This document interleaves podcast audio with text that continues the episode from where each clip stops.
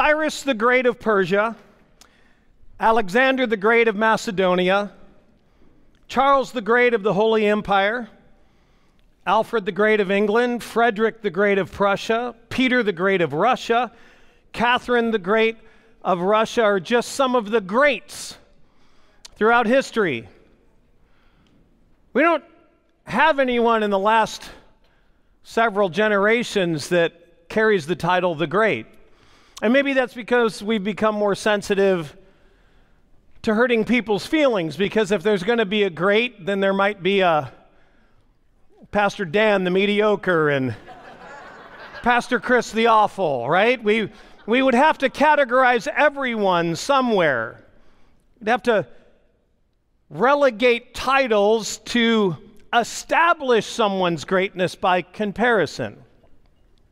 Or maybe it's because there are so many things to be great at that it's extremely subjective on how we could say who's the greatest. I mean, for a long time, Michael Jordan was the greatest, the GOAT, greatest of all time in basketball, but some contend that others have maybe taken that place. Tiger Woods, the greatest of all time in golf. And we could go down the list of those who've contributed to science, and the greatest singer, or the greatest band, or the greatest actor or actress, and we could keep talking about greatness in all of those areas. So maybe it feels a little overwhelming to try and assess greatness.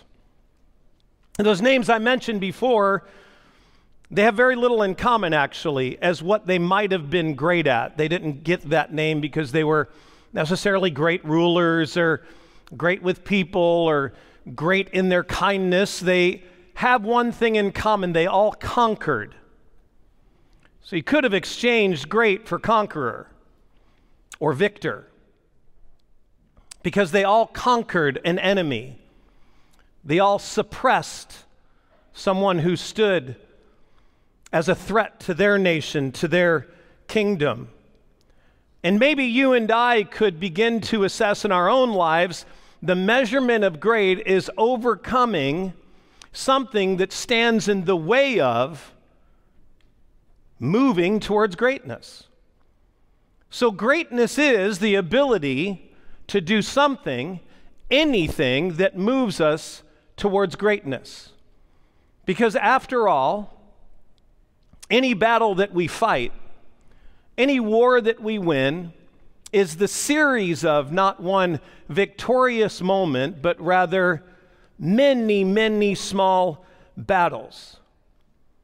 You and I, however, we miss the opportunity to do great things and experience great things, to have moments of victory, to conquer even the smallest obstacle in our life, because we let great moments pass us by. Because possibly, I'm guessing, we don't recognize how great those moments could actually be. I want to go through just four things that I think are standing in the way of us, and then we're going to talk a little bit about how to move on to those great things. I've missed a lot of great things in my life, number one, because I've missed the forest for the trees. It's an old expression maybe you've heard. Do you know that only 2 out of 10 of us in this room will make any kind of New Year's resolution? We'll set a goal this year. Just 2 out of 10 of us, 20% of us. And of that 20%, only 30% of those 20% will succeed at meeting their goals. That means that just 6 out of 100 people will achieve their goals this year. Pretty depressing, right? Doesn't even really make you want to set any kind of goal. It makes you feel as if you're setting yourself up for failure by setting a goal. And I would tend to actually agree. This whole series is about not setting goals, but rather just doing something. Here's one of the biggest hurdles is that the 94% of us that don't set any kind of goals do so probably because of this, that we see these towering redwoods in front of us. How many of you guys have actually driven to the redwoods and seen? Staggering. It's hard to believe that is something that exists. It feels prehistoric. If I were to say to you, move that, dig it up, chop it down, or grow it, do that, you make that happen. We would be overwhelmed at the sight of that tree, and we would immediately feel defeat, and we would walk away. I'm not strong enough. I'm not big enough. I wouldn't even know where to begin. I'm not qualified. I don't know how to do anything like that. But in seeing that singular tree standing in front of us, being overwhelmed by it, we would miss that there are hundreds of saplings that can be planted, that can be moved, that can be nurtured, that can be steered and grown to health, that we can help make something great happen in our own lives. So unfortunately, what we do is we miss how many opportunities we have to do something great because of the single opportunities that we pass up because we know we can't do anything meaningful there. Secondly is this: I miss a lot of great things in my life because I've made perfect the enemy of perfect. So waiting for the perfect time or waiting for the perfect opportunity or waiting for the perfect circumstance is often what stops us from doing something perfect. And let me explain what perfect means in just a minute. We will overplan something. We'll plan it to death so that we can anticipate its success. And in Christianity, we've been plagued with the idea that when we hear the Bible say that God calls us to perfection, be perfect as God is perfect, we start believing that perfect means without error, without blemish, without mistake, without sin, without perfection. And that's not at all what the Bible means when it says perfect. Anybody that tells you that it does simply has never really actually studied what it means. Perfect means, when you hear that in the Bible, it means complete, whole, reaching maturity. You see, God sees us perfectly when he sees us grow into our potential that he put in us. So we make perfect our measurement of things without blemish or mistake, absolute success every single time, the enemy of maturity and growth and completeness. Number three, I've missed a lot of great things in my life because I've let my runway run too long. I've let my runway run too long. So we've had a list of things we all wanted to do so that we could change our habits and grow emotionally, get physically healthier, you know, drop those 20 pounds or lose those 10 inches, improve our marriage, better communication, more intimacy, more generous with our giving. God, help me just to trust you more so that I can give more and bless more people. I want to live a happier, better life. Those are all awesome things to want. They're worthwhile and they're admirable. So why aren't we already doing them? Those are all good. Nobody would not want those things. So why aren't we already doing those? Because none of those things are easy to do. Those things require that we change how we think, how we talk, how we act. We have to sacrifice something now so that we can get a better result in the future. We have to go through undefined and immeasurable seasons of discomfort and pain to get those things that I talked about. We have to give up the familiar and then go into a season of the unfamiliar to get those kind of things. And those things, the feelings of discomfort and the feelings of sacrifice and all of the things I just talked about are things that we normally try to avoid. We work actively to avoid any level of discomfort or pain or sacrifice. So ultimately what happens is those things pass us by because we procrastinate. We know they're good things, and we procrastinate not because we don't want to do the thing. We want the thing. We want a better marriage. We want to be physically healthier. We want to give more. We want to be better. We're not procrastinating that. We're procrastinating the negative feelings that we associate with getting to that thing. So instead we just say, I really do need to get back in the gym. I really do want to do a small group this year. I just gotta be less busy. I really do want to spend more time in the Bible and pray more often. I really do want a better marriage. I've gotta prioritize those things. We just keep making promises to ourselves that never get met, and we continue down that road of discouragement. And then fourth is, I've missed a lot of great things in my life because I've been afraid of failing myself and others. Afraid of failing myself and others. One of the greatest contributors to doing nothing over doing something is a little thing called a tickophobia. Anybody know what a tickophobia is? It's the fear of failing. And that fear fills up the riverbed between expectations and reality. So we have expectations for ourselves, but we also imagine that everyone else has expectations for us. Maybe that was from our upbringing. Maybe that was from a spouse who put too much on us. Maybe that was from having parents that expected a lot from us and we couldn't meet those expectations. Whatever it happens to be is, we believe, and it creates an insecurity in us, that we're never meeting anyone's expectations. And so we feel like we've failed. We feel like we're going to fail before we even begin to do anything. And so that riverbed between reality, who we are, and what people expect of us is that riverbed full of fear. And we don't want to cross that. We don't want to dive deep into that. So it's easier for us to play it safe on the shore. Maybe get a little bit feet in. But we don't want to go deep because deep is risky. And deep is going to put us right in the middle of failing someone's expectation of us. None of us want to stay there. None of us want to continue to repeat these four things and miss great opportunities in our life. So here's four very quick things on how we're going to get a lot more greater. Okay? So I'm a bit of a grammarian. From a very young age, I've loved to read. In school, I would often hide a book under the table, and I would read during class. And I read probably...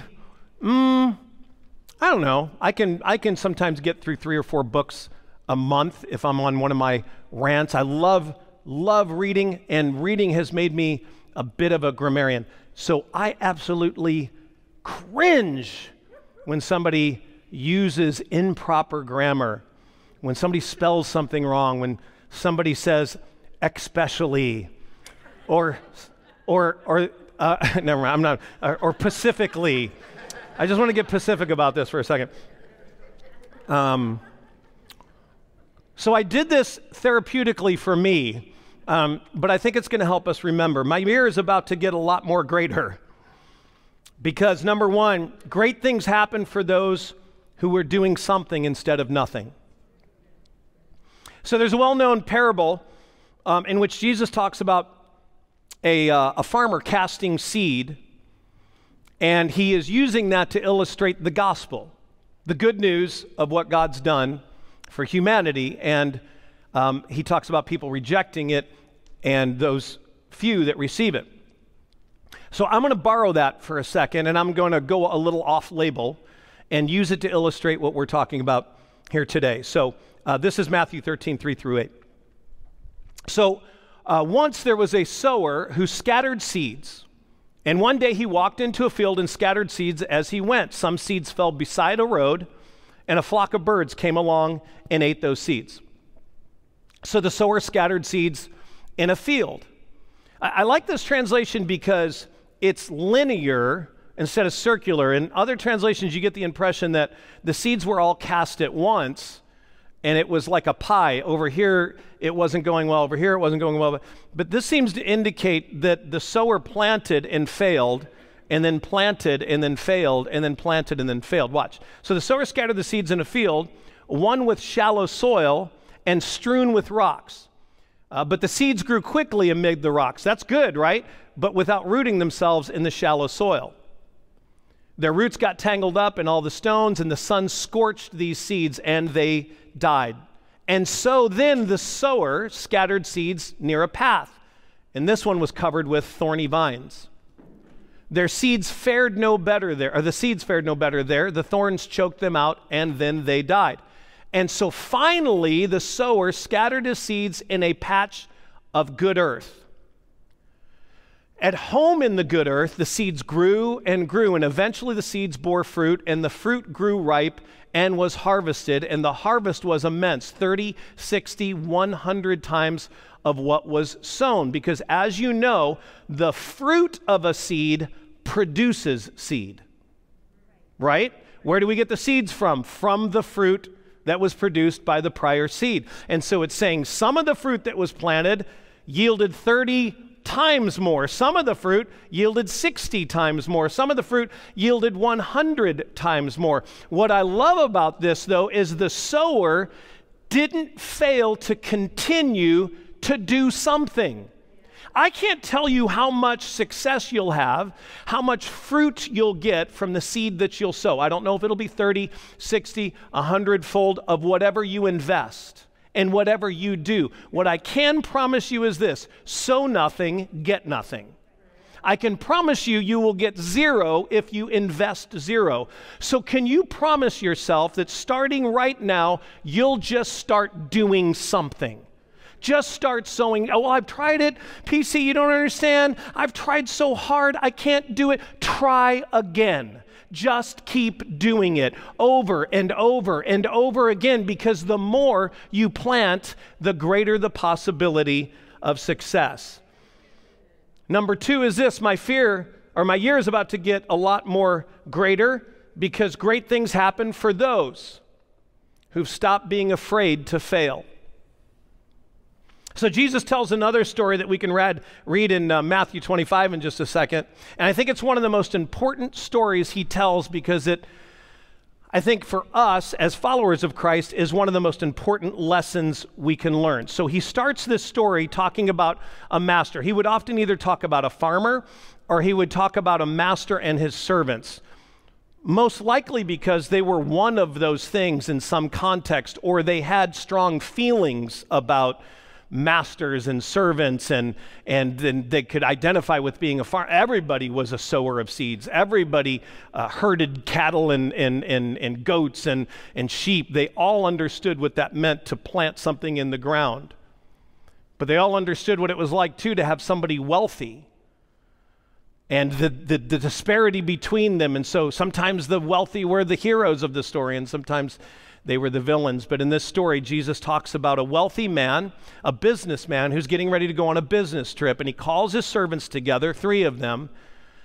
And he says, I'm getting ready to go on a trip, but I'm going to entrust to you some of my wealth to do something with it while I'm gone. And it says, in accordance to their abilities, he gave to the servants some of his wealth. To the first, he gave $5,000. And to the second, he gave $3,000. And then to the third servant, he gave $1,000. And Jesus goes on to tell the story how the master finally returned from the trip, and he began to call them in and have them give account for what they did with what he gave them. And to the first man who said, I've doubled your money, he was pleased, and he said, you'll get to be my partner. And to the second who doubled his money, he said, you also can be my partner. And to the third, the man who he gave $1,000 to, that's where we pick up in Matthew 25, 24 through 30. This is what I want us to focus on. The servant given $1,000 said, Master, I know you have high standards, and you hate careless ways, and that you demand the best and make no allowances for error. I was afraid that I might disappoint you, so I found a good hiding place, and I secured your money. Here it is, safe and sound, down to the last cent. And the master was furious. That is a terrible way to live. It's criminal to live cautiously like that. If you knew I was after the best, why did you do less than the least? The least you could have done would have been to invest the sum with bankers, where at least I would have gotten a little interest. Apparently they were paying a little interest back then too. Take the $1,000 and give it to the one who risked the most. Take away from him what was going to stay with him, that I would have allowed him to keep, and give it to the one who did the most. And get rid of this play it safe who won't go out on a limb and throw them out into utter darkness. This is an incredibly powerful image. Here's the deal. I sympathize with that guy. I identify with that guy. If somebody who was successful gave to me some of their success, I would also be really, really afraid that I would lose their money. I would rather say, here it is. I didn't lose a penny. It's perfectly intact. I didn't breathe on it. I didn't look at it. I didn't let my kids touch it with their peanut butter and jelly fingers. I kept it safe for you, Master. Here it is. I know you're a man who doesn't tolerate losses. And the master was furious because he said, I gave to you something and entrusted you to make that work, to put it to work, to get something out of it. Everyone else was capable of doing it, but you, because you feared, you were afraid to fail, you failed me. And can I tell you this? That God has entrusted you with talents and gifts and abilities, but most importantly, opportunities. Opportunities yesterday and the week before and the year before. Your entire life you've been given one opportunity after the other. And sometimes we wonder why we can't catch a break. Is it possible that we are mishandling every opportunity we've been given so far? And so God says, why would I continue to trust you with greater opportunities, to have greater, to do greater, but to fail in greater ways, because you have failed in every other way, because you won't do anything? God says this to us: bet it all on black. Go for it. Risk it all. I'd rather have you doing that than playing it safe. I didn't create you to play it safe. Third, my year's about to get a lot more greater, because great things happen for those who know the law of averages. Has anybody heard of the law of averages? So it's a pretty simple concept. Some believe in it, some don't. I'm going to read you the official definition. It's something is sure to happen at some time because the number of times it generally happens or is expected to happen.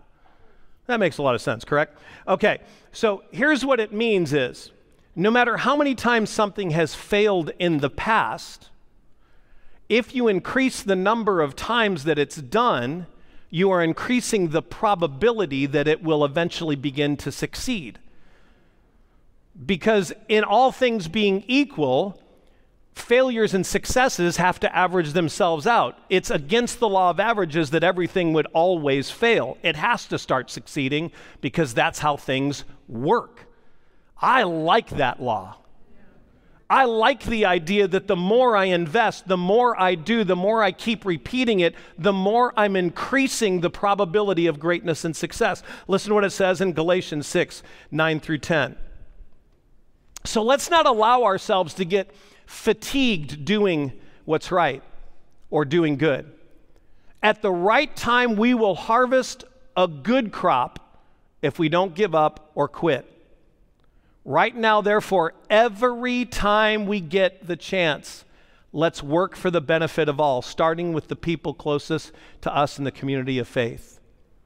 Can I tell you that there's no greater place for you to start experimenting and taking risk and taking chances than right here? This is a safe place to fail. I know that because I myself have practiced the art and science of failure. I've become so good at it that I can lead you well in failing. And so if you're comfortable being led by a failure, then you'll be comfortable failing yourself. Because I would rather us fail together and do it for the right reason, to please God, to honor God, to take advantage of every opportunity God's given us, to do great things in our life for His kingdom, for His name's sake, to benefit the people that God has put in our life. Because if you look at every passage, it tells us that God has put us here to serve people like He serves people. And so God will always honor those who fail at serving others rather than those who succeed at being selfish. So I want us to get really well practiced at just taking chances, increasing our odds of success in our life, because we've come here and we've just said, you know what, I'm going to try this. I've never tried that. I'm going to start in a small, I can't stand, I'm not good socially. I'm terribly shy. I don't like speaking out loud. I don't like being part of discussions, but I know that God's created me for relationship. And so I need to get in a small group. I need to connect with people. It's the way God's going to use others to help me grow. I need to just start reading something from the Bible every day, even if it's a sentence, a word. I'm going to make a habit of cracking it open and just reading something. I'm going to pray, no matter how dumb I think it sounds, no matter how silent I think God is being. I'm just going to pray and pray and pray and pray, and I'm going to use the law of averages that I believe success will start happening, because it can't keep failing. It just can't keep failing. And then finally is this. Did you ever think I could make it through 8 points by 26 after? I'm gonna make this last one like 12 minutes long. My year's about to get a lot more greater, because number 4, great things happen for those who don't have time to procrastinate. James 4:13 through 15 says this. Listen carefully, those of you who make your plans and say, we are traveling to this city in the next few days and we'll stay there for 1 year while our business explodes and revenue is up. The reality is, you have no idea where your life will take you tomorrow. Let me just pause right there. This feels like he might be saying, you don't have any idea if you're going to be able to move or you're going to be able to success. Listen to the next sentence. You are like a mist that appears one moment and then vanishes another.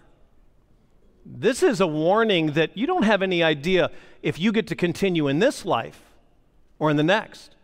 It would be best if you said, if it's the Lord's will and we live long enough, we hope to do this project or pursue that dream. This was a rough week because as many of you maybe were there and participated, I officiated 2 funerals back to back, Friday and Saturday. And there were people from here in our church community, longtime families in our church, and Alejandra Medina and Heather Hobson. And I won't say it's the first time I've made this realization, but, and it's not certainly the first time I've shared this at a funeral, is somehow there's an unintentional arrogance of everyone in the room, me included, that believes that we get a lot more time than the person who we're honoring, who we lost. We somehow think that our time to be on that side of the memorial is way off. Even if we're older, I mean, I'm not, but I'm saying for some of you who are older, you might be getting ready. I don't know. Me personally, I've got a long, long, long, long time. I mean, I'm in my 30s, so it's still, I don't know what they. All right, that's enough. Wasn't that funny? Even those who battle with long-term illness are fighting to live. They're not fighting to speed up the clock. They're fighting to live more. And they are putting their hope in the belief that it's possible to get more days. There's a king that I mentioned in one of the memorials named Hezekiah, who had been told by the prophet Isaiah that in his sickness he would not recover. And he turned his head to the wall, he began sobbing, and he prayed to God. He said, I've lived as you told me to live. I've honored you in everything I've done. I've lived a righteous life. I want more time. And before Isaiah had the chance to leave the courtyard, God spoke to him and called him back and allowed Hezekiah to have 15 more years. It's possible that we've all, my family knows, my parents are here today visiting from St. Louis, and they know above all that I'm like a cat, 9 lives and I've used 8 of them for sure. All kinds of crazy things have happened where I almost drowned in the Merrimack River in Missouri on a youth ministry float trip and was hit by a semi truck in a winter storm on the way to visit a college, and spun out on ice multiple times, and just one crazy thing after the other. Bit by a rattlesnake while I was on staff here.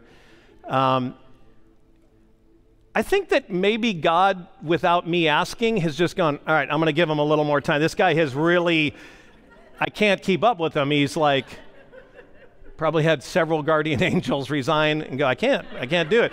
He literally picked up the rattlesnake. It's not the rattlesnake's fault. The rattlesnake did what rattlesnakes do. That dummy picked him up, right? I don't know how many extensions you and I have already gotten, but we don't keep getting them. The Bible says it is appointed once for us to die and then judgment.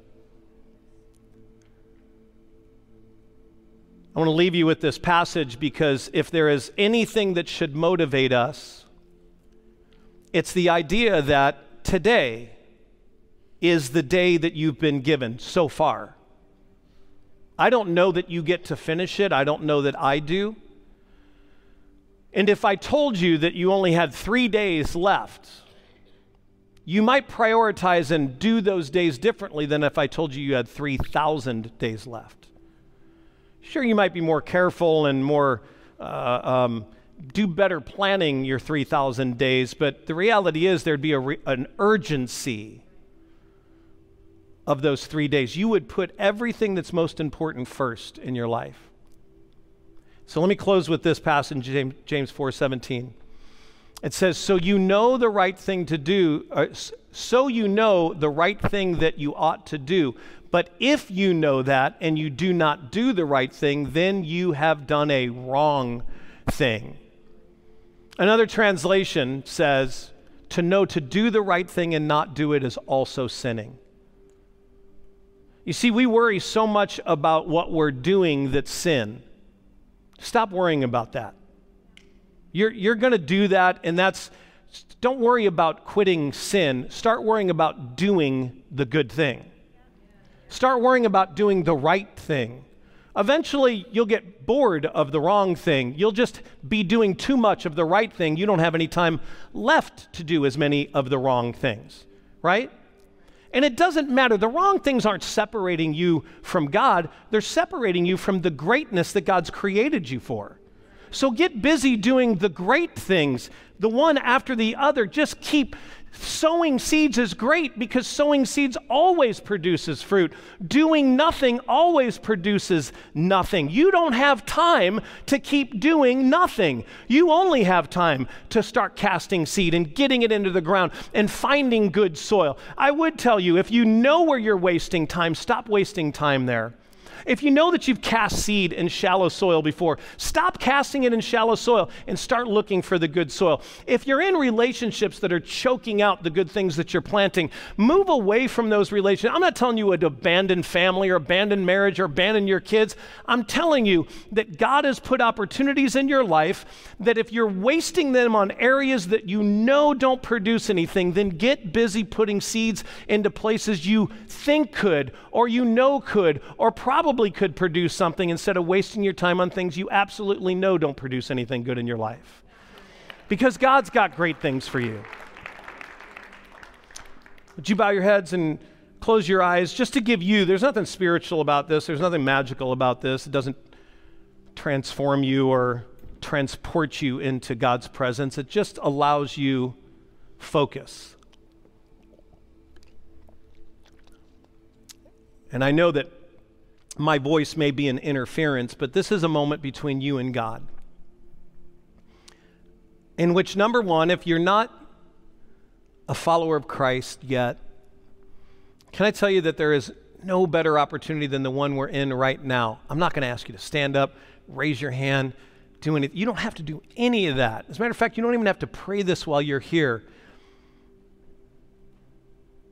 But if you will, in whatever language, whatever words, whatever grammar you want to use to say, Jesus, I believe in you enough that I'm reaching out to you. I don't understand everything. I don't know that I even believe everything, but if you really are my creator and you really do have a purpose for my life and there really is something greater than this, then I want to know what it is.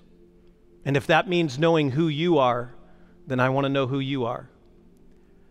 And I know that a lot of things that I've done might have made me unfamiliar with you and kept me from finding you. But if the Bible's true, sin doesn't repel you from me. My mistakes don't make you love me less or make you not want to be with me. The Bible says that you came for people just like me. And so if friendship is on the table, I would love to begin that friendship today. And you can pray that now, and you can take that home in your heart and pray it later. But that and that alone begins your journey as a Christ follower. And for those who God has challenged you to just start doing, just do it. Use this month to just stop guilting yourself and feeling badly and setting goals you know you're going to fail at and repeating this cycle that only brings about more guilt and the weight of condemnation on our shoulders. Just start. Dude, God has given you so many things. Bet it all on black. Just start doing things. When there's an opportunity to do good, do it. Don't pray about it. Don't think about it. Just act on it. Just do it. You might screw it up, sure, but how awesome is it that you're screwing up at doing a good thing instead of being really excellent at doing nothing? And you just say, God, help me see every opportunity to do the good thing. Because to not do it, that is just as offensive of a sin as doing the bad things that we're all so worried about doing. Help us to do this. We need your help, Jesus, to think like you, speak like you, and act like you, to love like you loved, love who you loved, to help how you helped, and to live like you lived. We want that in our lives this year. It's your name we pray. Amen. Amen. Amen.